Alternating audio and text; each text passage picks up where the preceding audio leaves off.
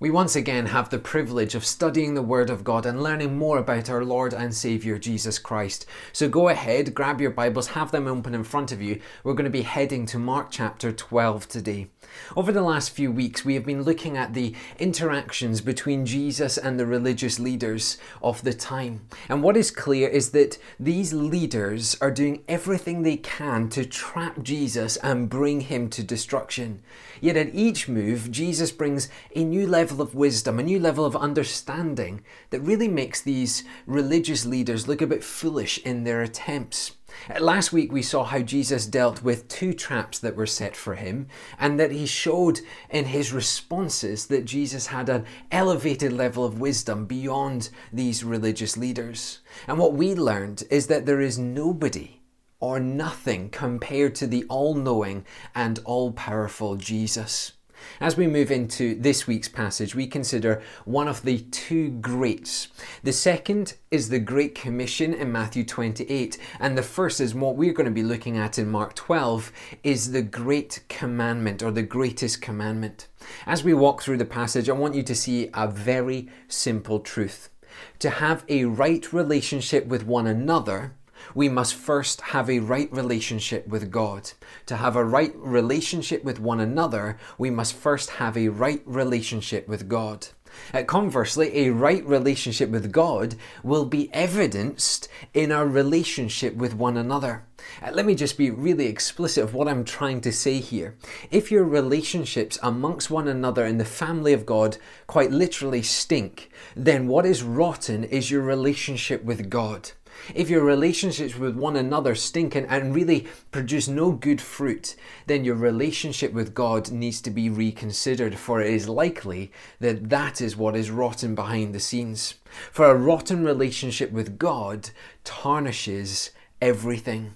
Yet a right relationship with God is one that brings peace and humility and love and is evidenced out in how we treat others. And so, as we go through the greatest commandment, I'll be honest, this is going to strike a chord with many of us as we learn what it means to love God and love others, and learn what it means that we are so often off the mark. So, we're going to be jumping right into our passage and we're going to be looking at Mark chapter 12 and from verse 28. And one of the scribes came up and heard them disputing with one another, and seeing that he answered them well, asked him, which commandment is the most important of all? Now, we've had a political question from a Herodian, we've had a theological question from a Sadducee, and now we have a biblical question from a scribe who was essentially a legal expert of the time. However, in Matthew 22 and his account, we learn that the scribe really was sent by the Pharisees. So, in the background, these religious leaders are still trying to pull the strings and still trying to trap Jesus. Yet notice, the scribe is different from the others. He was impressed with the answers of Jesus, recognizing his wisdom and his understanding that flowed in his responses to the questions he had received. This feels less like a trap and more like an inquisitive question that indirectly may trap Jesus, but that is not the aim of the scribe. The question which is the most important commandment? Now, yes, we have 10 commandments in Exodus 20. We've recently covered them in our daily reading program. However, our Old Testament contains 613 do's and don'ts commands.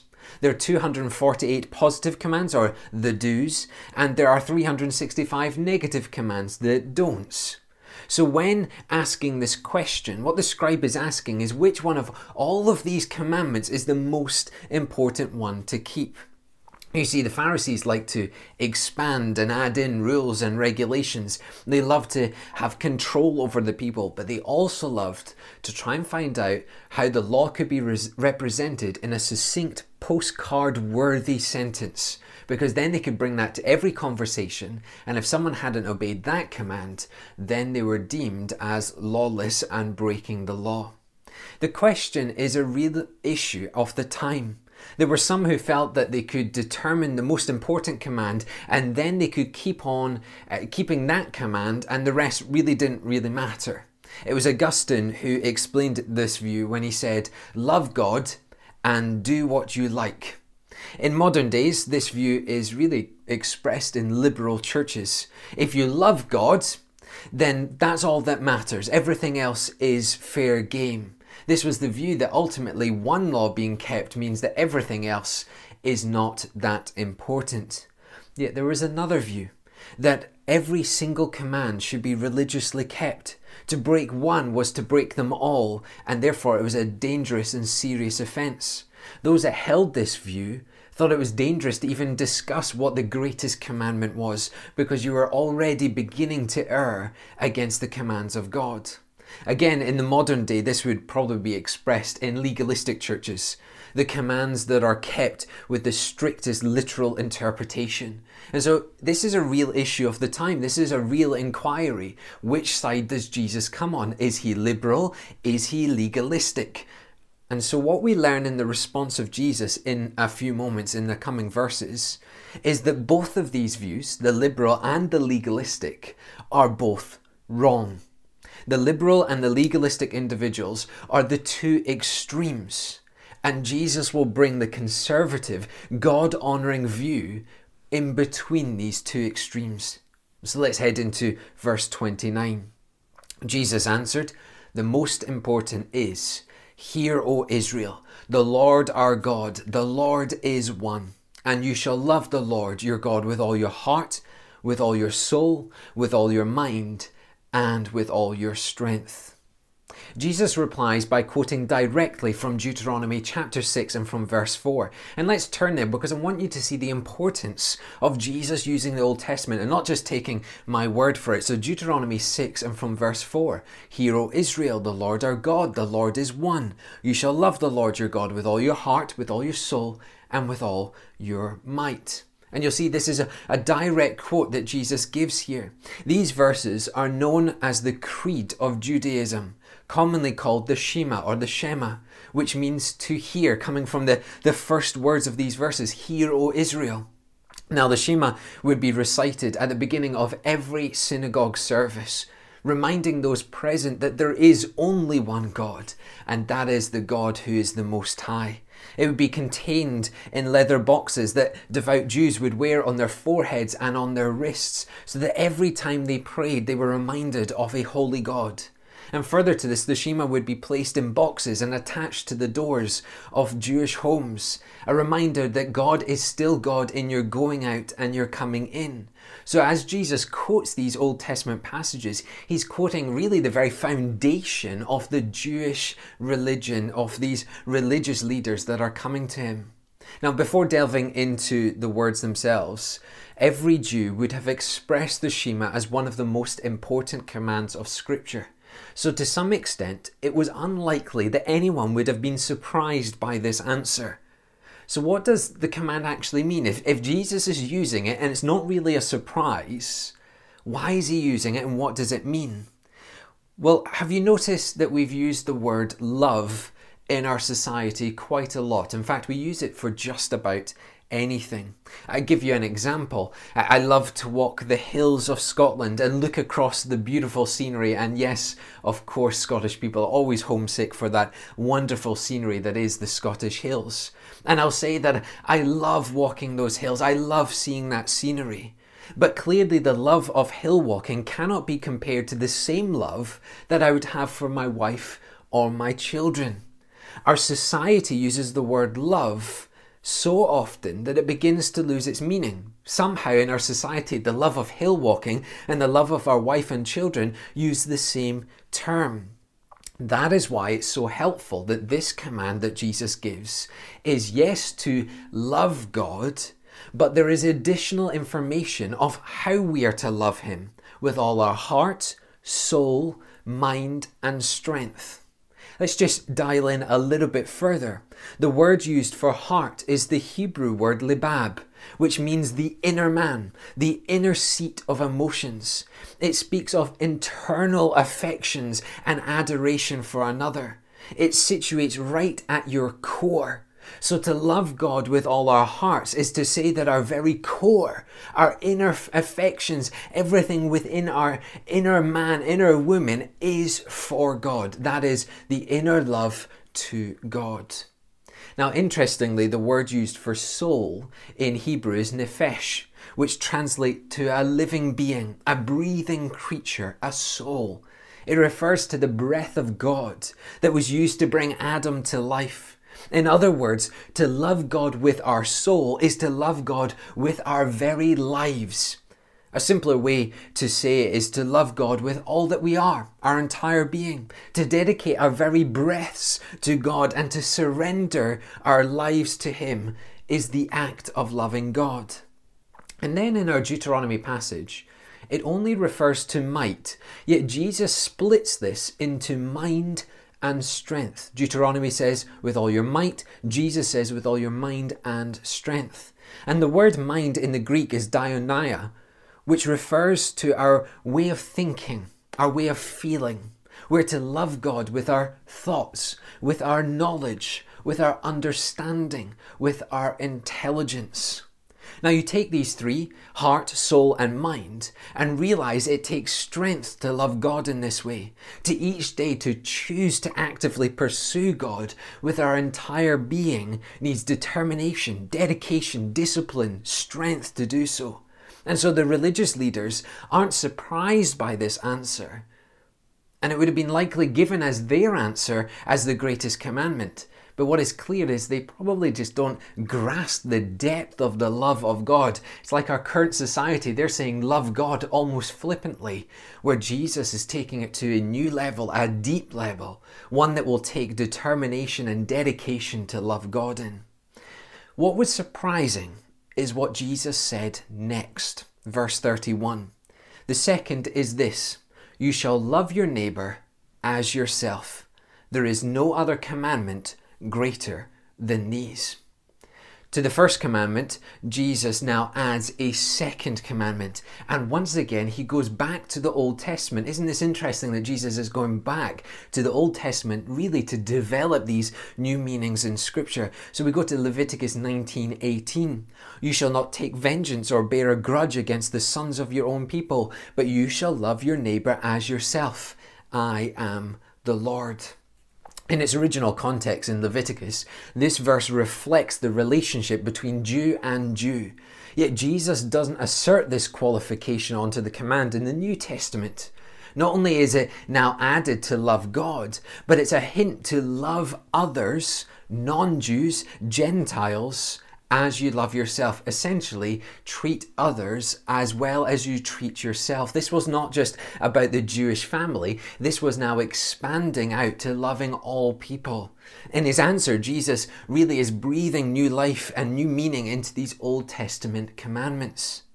And it's important to see that no rabbi had ever put these two commands together and made them one.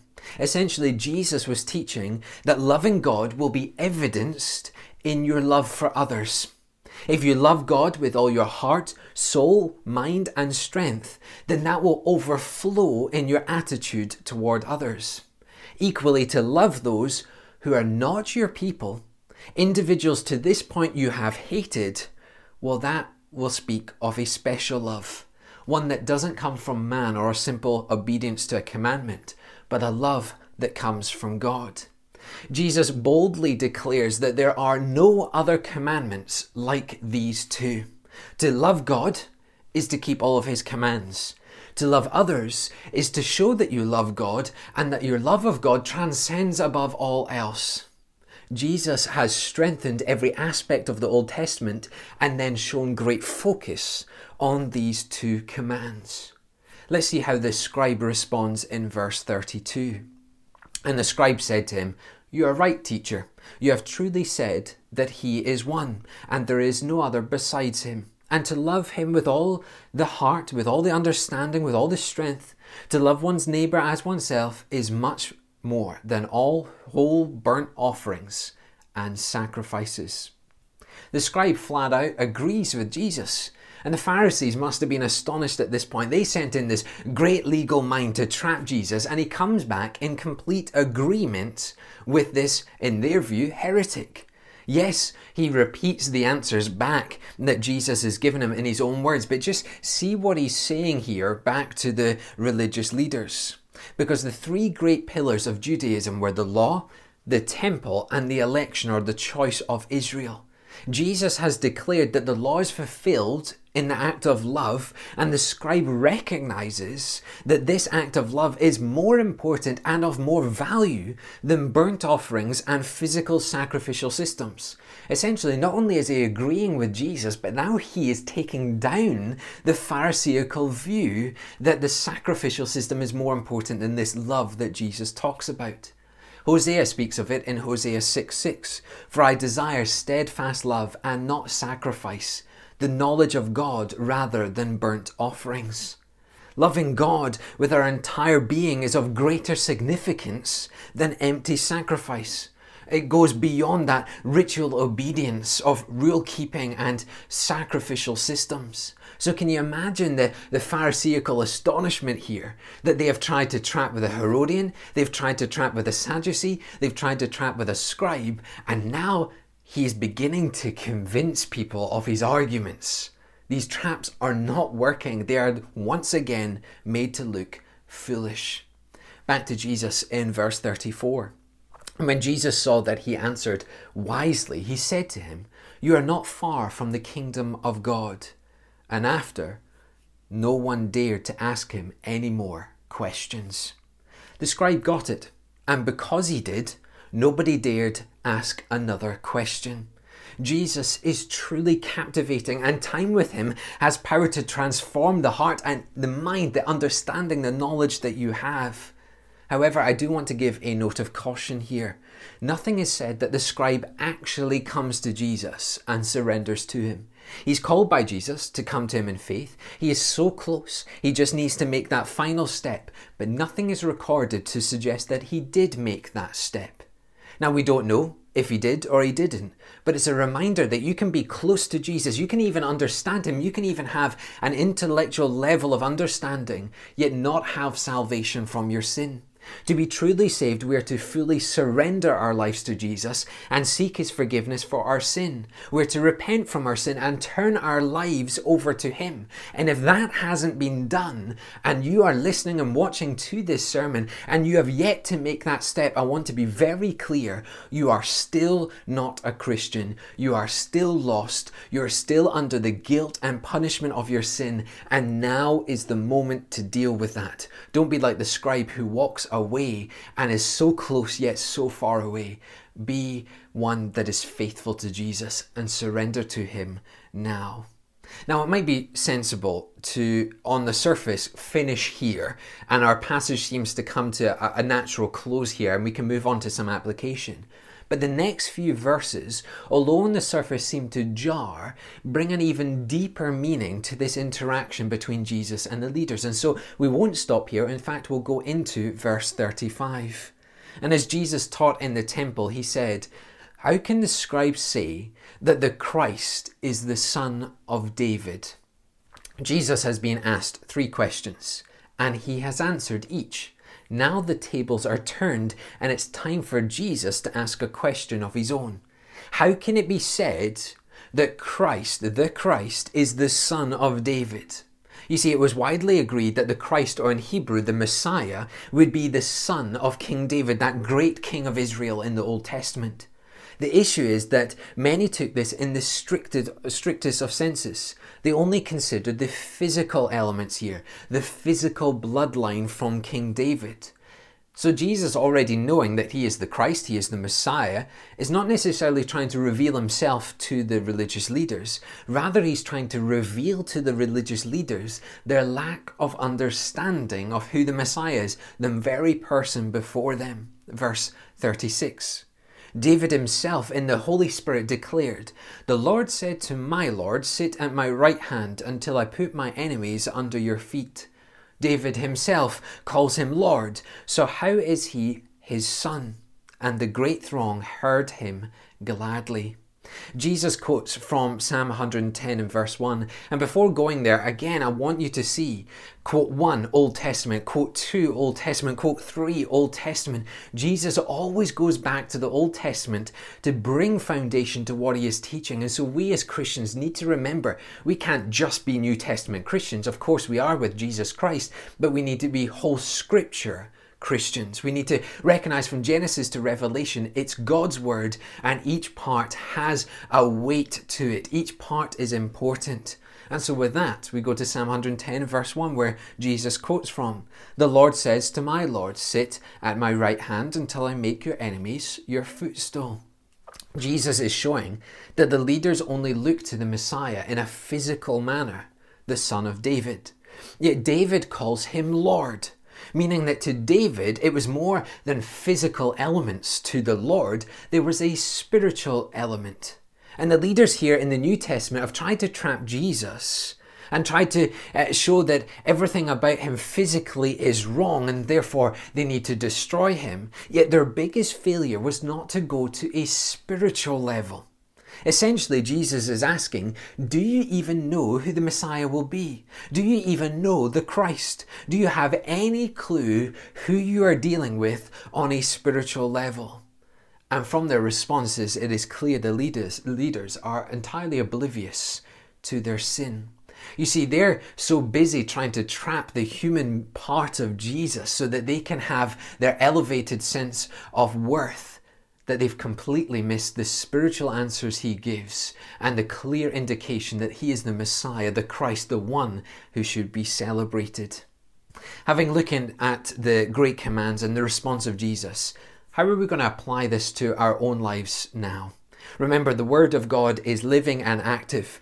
It's not meant solely for academic purposes. It is meant to change our lives. It is meant to cut the sin out of us. It is to nurture our faith in Christ. It is to transform our very hearts, our souls, our minds. So, how is this passage going to transform us this week? Here are just a few things to consider as we head into a new week with our Lord and Saviour. First one, not surprisingly, love God. Love God. I want to get real today. We don't really love God, not in the way that Jesus declares in this greatest commandment. Sure, we can come to Christ and feel that elation of loving Christ and knowing that He is our Saviour and He has died for us and we surrender our lives to Him. But when we live this Christian life, we don't truly love God as Jesus has described. And I'm guessing for some of you, I'm already beginning to offend you and beginning to frustrate you. But just honestly, look at your life. Do you really love God with your inner being, with your affections that are entirely for Him? Do you really love God with your life, with your very breath that you breathe? Do you really love God with every thought and with every part of your understanding? Do you really love God with all your strength, determination, and discipline in your life? Do you adore God with every minute of every day? Let's not kid ourselves. We, we don't love God like this because things creep into our life that take our heart's affections. The holiday that we dream of, the perfect family life we want, the popularity we wish for. Our words are used to defend sinful behaviors and to bring down others and discourage others. We even blaspheme against God as we twist His word in this modern society. Our minds are not used to delve deeper into God's word, they're used to fight our corners and to show who is right and who is more important. Our strength is used to pursue our own desires, pushing through so that we can attain what we want or what others want. For so many of us, what we have become is apathetic, lukewarm, and dispassionate followers of Jesus. And if you're not convinced of this, just look at how you spend your money, your time, your energy. Does it reflect a complete, whole life devotion and surrendering to God? a devotion that Peter was crucified, a devotion that the disciples took beatings for, a devotion that saw early believers sentenced to death for declaring their faith, a devotion that saw countless Christians in countries all around the world for centuries to be brutally murdered because they refused to speak ill of Jesus. Do you have that devotion and love for God? I don't say this to make you feel guilty. I say it to wake you up from your apathy. John Stott said, We should not ask what is wrong with the world, for that diagnosis has already been given. Rather, we should ask, What has happened to the salt and light? Friends, we need to rediscover our love for God, our whole life devotion to Him. Are you ready to give your life and in its entirety to God? There are some who've been Christians for decades who are yet to do this, who still live for this world and are yet to love God with all their heart, with all their soul, with all their mind, with all their strength. Friends, let us love God as Paul describes his love for the Lord in Philippians 3 and from verse 8. Indeed, I count everything as loss because of the surpassing worth, worth of knowing Christ Jesus my Lord.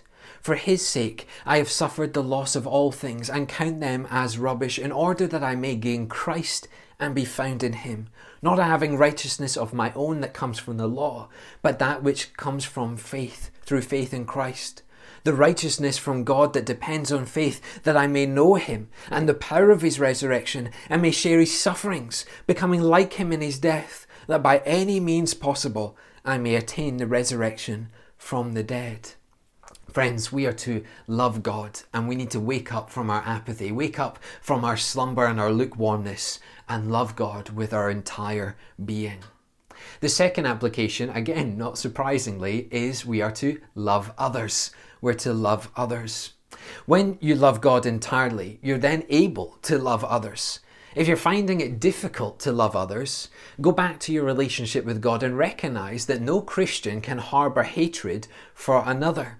For love doesn't flow from convenience or a nice feeling. It flows from the love that we have for God, the love that God has for us in showing us and sending us Jesus to die for our sins so that we might have a right relationship with God. It's upon this foundational love that we can then love others.